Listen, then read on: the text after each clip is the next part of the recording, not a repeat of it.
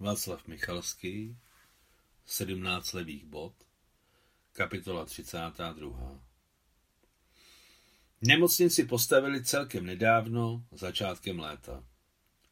Dříve byla ve zdejší vesnici jen ordinace asistenta lékaře. Za nemocnici byla vesnice a mnohem menší okolní osady zavázány jejímu jedinému a hlavnímu lékaři Afanasiovi Ivanovičovi Karginovi.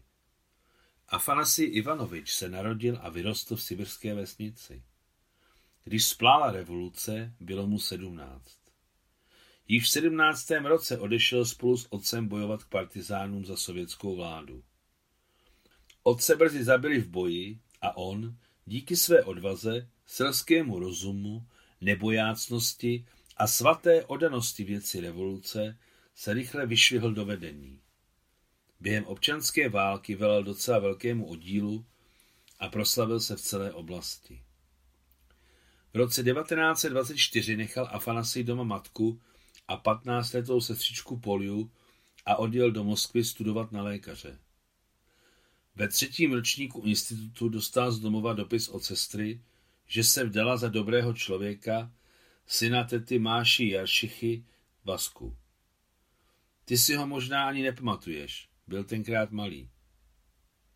Za rok poslala sestra ještě jeden list se svými klikyháky, ve kterém stálo, že jejich matka zemřela na nachlazení krátce před Velikonocemi. Na konci studia se Afanasij Ivanovič oženil se svojí spolužečkou, krásnou černookou dívkou s jemnými kaštanovými zezavými vlasy. Bral si ji z velké lásky a ta se s roky jejich soužití nezmenšovala. Její plamen byl stále čistší a rovnější. Poté, co zakončil institut, žili a pracovali ve starém oblastním ruském městě. Válka je rozloučila. On odešel dobrovolně na frontu. Město okupovali Němci. Krupice, soudruhu podplukovníku Afanasy Ivanoviči, Krupička. Nemocniční kuchařka teta Feňa zvedla vysoko nad hlavu bílý pytlík a hbitě se prodrala mezi nemocnými, sanitářkami, zdravotními sestrami a lékaři, kteří zaplnili úzkou dlouhou pracovnu vedoucího nemocničního chirurga ke žlutým koženým kufrům, které stály otevřené na stole ve vzdáleném rohu místnosti. Krupička, krupička, říkala výrazně a hlasitě kuchařka. Krupička, jak rádi si tam dají krupicovou kaši. Možná, že už ti malí s těmahle parchantama zapomněli, jak chutná. Nevezmu si ji. Odstrčil rozpačitě uzlíček vysoký plukovník, hrbící se neobratně nad kufry. To nejde, nevezmu si ji. Že vám není hamba, Afanasij Ivanoviči, pochopila jeho myšlenky kuchařka. Nemyslete si, že jsem mi vzala nemocným. Ta je moje, přídělová. Není ji kam dát, zkusil ještě jednou protestovat podplukovník, bráně kufry svýma dlouhýma rukama. Eh, místo se najde. Prosmíkla se mu pod rukou teta Feňa. Kdo to sem takhle naspal? Spráskla své napuchlé růžové dlaně. Všechno bez ladu a skladu. Ach jo, věci musí být zvlášť, jídlo zvlášť a tady no to je něco. A teta Feňa začala skládat šikovně kufry znova. Celý ten večer před jeho odjezdem mu lékaři, sestry, sanitárky a nemocní nosili dárky. U každého se něco pro jeho čtyři dcerky našlo. Při svém odchodu na frontu nechal Afanasij Ivanovič doma ženu a čtyři dcerky. Káťu, Táňu, Natašu a Ljubu. Nejstarší Kátě bylo jedenáct a nejmladší, Ljubaša, se narodila v dubnu 41. Téměř tři roky neměl o své rodině žádné zprávy. Před měsícem naše vojska osvobodila město od Němců. A právě teď, začátkem března 1943, Afanasij Ivanovič vyškrábal krátkodobou dovolenku a zítra odjížděl domů. Půl hodiny před večerkou Afanasij Ivanovič, který si prožil pro něj nezvyklý pocit rozpaků, vyprovodil všechny ze své pracovny. Se svým obvykle přísným obličejem obešel všechny pokoje. Krátce, od dveří, děkoval všem za dárky pro dcerky a loučil se. Ranění mu přáli dobrou cestu a šťastné shledání. Cestovní horečka mu nedovolila celou noc usnout. S flanelovou dekou přes ramena stál dlouho u okna, od kterého táhla zima. Dívala se na nekonečné pole, která se bělala v temnotě, směrem, kde za zasněženým prostorem byl jeho dům. Kouřil papirosy jednu za druhou, až mu bylo špatně. Ony často hasly a tak sirky často ozařovaly jeho těžkou, téměř rozdvojenou bradu, silný nos a temné oči pod širokým hustým obočím. Se stále zapálenou cigaretou Afanasij Ivanovič přemýšlel o tom, že koup... Se stále zapálenou cigaretou Afanasij Ivanovič přemýšlel o tom, že pokud papirosky hasnou, znamená to, že na něj vzpomínají a čekají ho. O půl sedmé ráno se již procházel okolo svých kufrů, ukrytého vchodu nemocnice.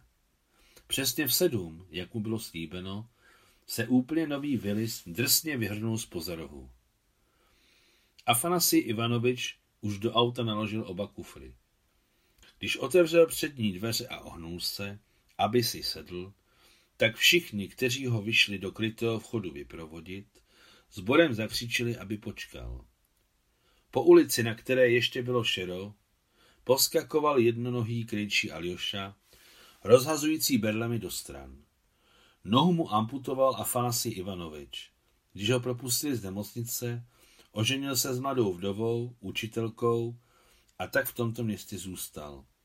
Soudruhu plukovníku, tady, vemte to vašim dcerkám.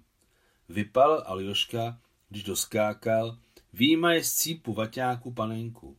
Šili celou noc. Vlasy na ní dala jeho žena ze svého zrzavého copu. Děkuji, Aljošo. Přitiskl ho pevně k sobě Afanasi Ivanovič a políbal na hladkou tvář, která ještě neznala břitvu. Sedl do auta a s úsměvem, který věnoval všem bez rozdílu, zvedl ruku na rozloučenou.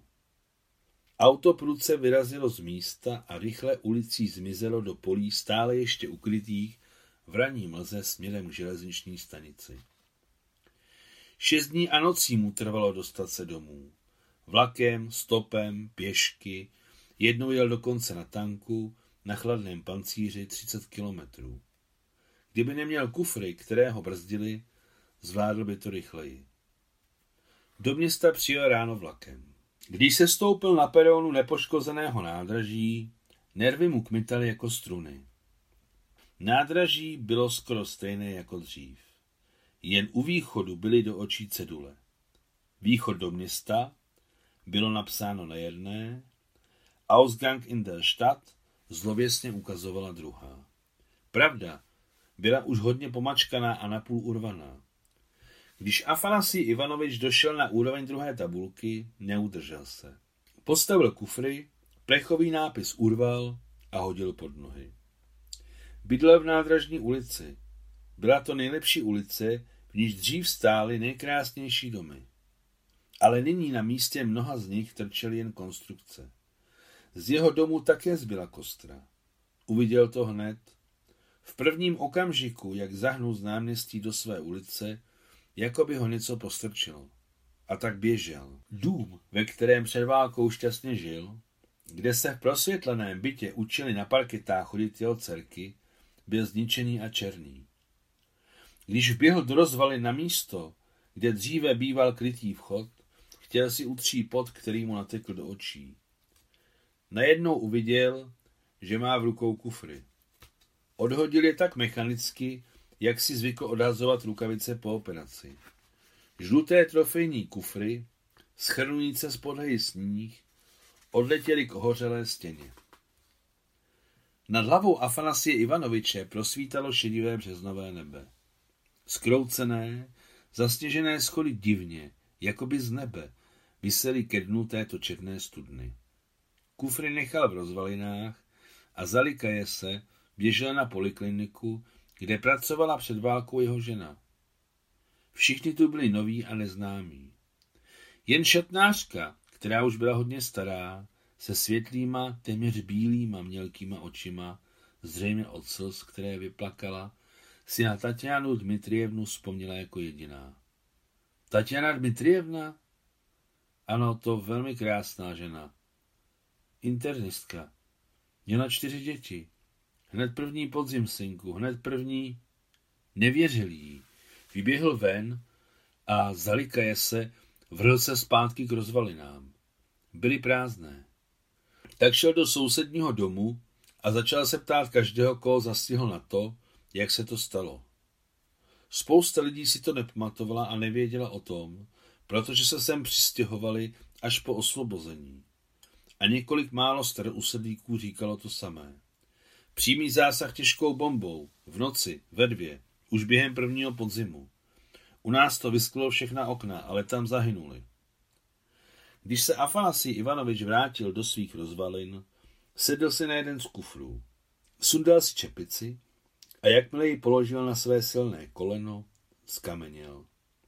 Nic okolo sebe neviděl a neslyšel. Necítil zimu. Tak to proseděl jeden a půl hodiny. Náhle se od někud se zhora, téhle černé šachty, která byla dříve jeho prosvíceným domem, nad jeho hlavou se sypala vrstva sněhu. Lehonce ho udeřil do ramenou, jako by ho na něco upozorňoval. Afanasij Ivanovi zvedl hlavu. Z nebe vysely zasněžené, skroucené schody. Pomalu, jakoby ve spánku, vystoupá po polámaných schodech k sobě do druhého patra. Vystoupil na šikmo vysící podlahu před svojí pracovnou. Chvíli tu stál, protože nebylo v jeho silách zvednout oči. Ale když se podíval na prázdný, holými zdmi ohraničený prostor, nevěřil. Ve vzdáleném rohu, na malém kousku podlahy, který zázrakem zůstal nad propastí, stál, jako by se nic nestalo, noční stolek a na něm stolní lampa se zeleným skleněným stínítkem. Byl to roh ložnice a stolek stál u postele. Afanasie Ivanoviče oblilo horko. Kolikrát mu Táně nadávala kvůli tomu, že v posteli dlouho čte, a jak se po nějaké době přes něj hbitě nahnula, zmáčkla bílý vypínač a zhášela ji. Zcela živě pocítil dotek svojí ženy Táni. Ne, tuto drahocenou lampu tu nemohl nechat. Bylo to k ní 8 metrů. Ve zdi se na několika místech zachovaly téčkové traverzy. Byly úzké. Projít po takové římse v botách nešlo. To Afanasij Ivanovič zjistil hned. Sundal si vojenský kabát a jakmile si na něj sedl, stěžka si sundal vysoké boty. Když si rozmotal nové onuce, které ještě ani nebylo potřeba vyprat, sundal si ponožky, aby neuklouzl. Jeho bosá chodidla se přesně otiskovala ve sněhu na římse. Šel s roztaženýma rukama a zády se tiskl ke zdi. Dole, na dně desetimetrové šachty, se válely jeho kufry. Lampa byla celá. A dokonce se zachovala šnůra s bílou zástrčkou na konci. Aby mu nic nepřekáželo v rukou, rozepnul si vojenský kabátec a lampu si dal nějak do záňadří. Nejdříve tam uložil skleněné stínítko a pak její kovovou kostru. Na zpáteční cestě s hrůzou pocítil, jak se mu po břiše spouští skleněné stínítko. Afanasij Ivanovič stuhl a sklopil oči dolů. Pásek. Neohrabaný si zapnul pásek na kabátci. Zobáček na přesce nezapadl do dírky na pásku. A právě v tuto chvíli se řemen potichu rozepnul. Sundat ze zdi obě ruce a zapnout si ho nemohl, to by hned ztratil rovnováhu a spadl. Do spásného místa, na němž se válel jeho plášť a vysoké boty, zůstávaly tři metry. Nespadni, drž se! Zaklínal se Afanasij Ivanovič, který se usilovně a plynule pohyboval vpřed a rozhodoval se, že pokud vypadne stínítko, tak se za ním vrhne dolů a skočil by. Ale očividně mu bylo souzeno žít dál. Na poslední chvíli, kdy stínítko už téměř vyklouzlo z pásku, ho zachytil a v tom okamžiku si nohama odrazil od římsy, proletěl poslední metr nad propastí a v následující sekundu už stál na odpočívadle schodiště. Řádně si protřel onucemi horká chodidla, oblékl si vysoké boty a vojenský plášť. Nesa před sebou opatrně milovanou zelenou lampu, začal scházet dolů. Koliané, počkej, jo! Rozlehl se dole jemný chlapecký hlas. A Fanasi Ivanovič uviděl, jak do rozvalin vbíhal, rozepíné si za běhu kalhoty, dvanáctiletý kluk. Byl malý. Na sobě měl dlouhý dámský kabát s šedou králičí obrubou na rukávech s límcem a zmačkané vojenské ušance zavázané pod bradou. Po dobu, co scházel dolů, pořád stál v rohu, čuřil se a s nohou se mu v mrazu zvedala světlá pára. Už budeš, jo? Nahlédl do rozvalen druhý chlapec. Buďte zdrav, soudruhu podplukovníku, vykřikl hlasitě tenhle druhý chlapec, když spatřil Afanasie Ivanoviče. Jeho veliké černé oči se živě a s jistotou blízkaly a tvář měl stejně průzračnou jako jeho kamarád. Afanasij Ivanovič na něj kývl. Dobrý den, tiše řekl a zčervenal ten, co stál v rohu a vrhl se hned ven. Počkejte, křikl duče Afanasij Ivanovič. Chlapci se zastavili. Kam jdete? Jdeme domů, odpověděl rychle černooký. Chtěli jsme si nabrat uhlí. Jeli jsme do skladu, ale dneska nemají výdej, jenom dříví třetí kategorie. Zlehka kývl na sánky, k nímž byl přivázaný prázdný pytel. Afanasij Ivanovič postavil opatrně lampu do rohu, zvedl ze země kufry a jakmile došel k chlapcům, položil kufry na sánky. A kam vám to máme odvést? Zeptal se černooký. Mně ne, řekl Afanasij Ivanovič, to je pro vás. Vemte to domů, jsou tam různé věci. Pane, to mi nemůžem, řekl rozpačitě chlapec v dámském kabátě. Od nikoho nic nepotřebujeme, potvrdil černooký. Jinak matky řeknou, že jsme to asi ukradli a sousedy taky. To je moje, dávám vám to. Teď je to vše a nikdo nemá co říkat. Afanasij Ivanovič vyndal z náprstní kapsy poznámkový blok s tuškou. Vy jste co, bratři? Ne, odpověděl Černouký s úsměvem. Přátelé, před válkou jsme se s Tolianem rvali. Co ty na to? To jo, potvrdil stydlivý Tolian v dámském kabátě. Před válkou se matky hádali, ale co přišli prokletí Němci, žijeme v komunitě. Jsme v jednom komunálním bytě, dvě rodiny. Celou válku jsme komunita. Je to tak lehčí. Ušetří se petrolej, otop i chleba. Důvěrně se rozhovořil černooký Kolia. Baba, vzdychl Afanasi Ivanovič. Je to tak lehčí. Jak se jmenují vaše matky? Valentina Ivanovna, řekl černooký Kolia. Nina Grigorievna, řekl Tolia. Afanasi Ivanovič do otevřeného bloku, který pevně držel v levé ruce, napsal. Drahá Valentino Ivanovno, drahá Nino Grigorievno, předávám vašim dětem a vám tyto kufry. Jsou v nich potraviny a všechno možné. Vezl jsem to pro nás, ale moje rodina již není. Vezl jsem to tisíce kilometrů. Přijměte to, prosím, velmi vás žádám. Dnes se vracím na frontu. Podplukovník lékařské služby A. I. Kargin. Vyroval z bloku list a předal ho Toliovi v dámském kabátě. Kývl na rozloučenou, průce se otočil a se zelenou lampou, kterou si pevně tiskl k hrudi, se rychle vydal do kopce po ulici k nádraží. Dopadlo to tak, že už za hodinu jel Afanasij Ivanovič na nákladní vlaku směr Moskva. Lhostejný ke všemu na světě, ohluchlý, se sevřenými čelistmi, seděl u matného okénka. Jako dítě držel Afanasij Ivanovič na klíně svou drahou zelenou lampu a tupě hleděl do polí, širokých jako ruská duše, obehnaných okopy a sloupky v osnatém drátu. Rodná pole, co jsou už tři roky osívána olovem. Jel do Moskvy, kde tam, v hlavním štábu, pracoval jeho přítel a on spoléhal na to, že se přes něj dostane do první linie. Den vítězství zažil v Praze v hodnosti plukovníka. Již v dubnu 1945 napsal dopis do své rodné vsi sestře Polie. Všechno v pořádku, jsme naživu, odpověděla mu Polia. Děkuji, Afanasii, za tvou starost. Můj Vasia padl u Budapešti.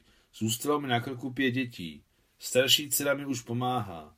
Je to nic moc, ale dá se to, zvládáme. Přijeď, budeš vážený host.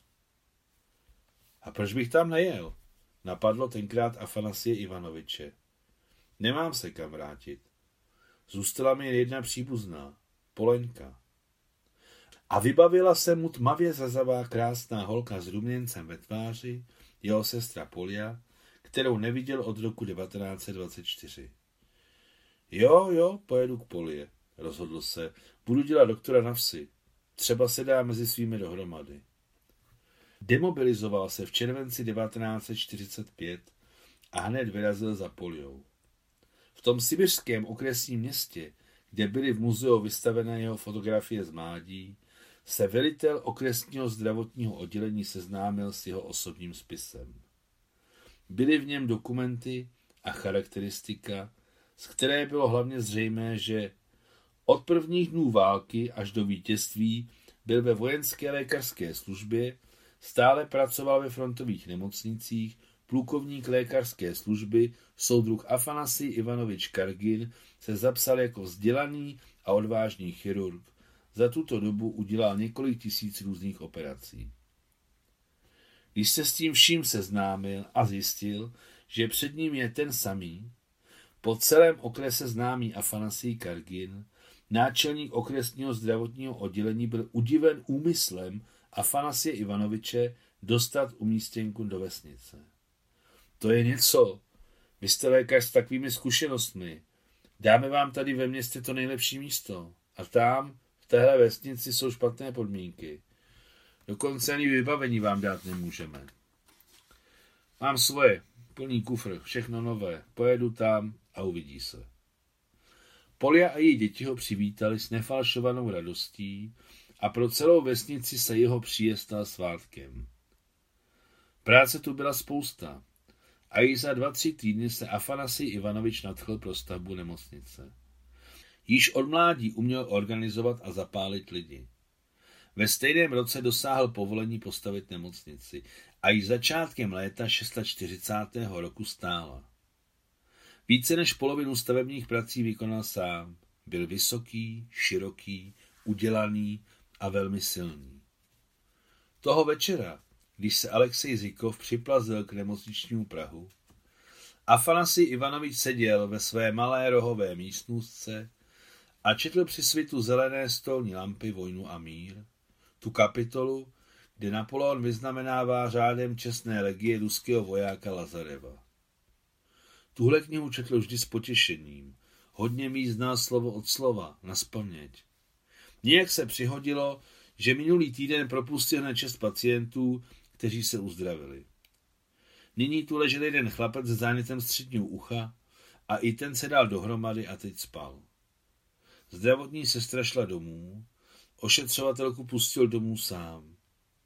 Od doby, co postavil nemocnici, se od polí přestěhoval sem. Bylo to pohodlnější pro všechny. Po dvou hodinách čtení se rozhodl jít si lehnout. Druhý den ráno se chystal na okres pro léky. Před spaní vyšel na dvůr. Když vyšel na krytý vchod, uviděl Alexeje Zikova. Konec 32. kapitoly.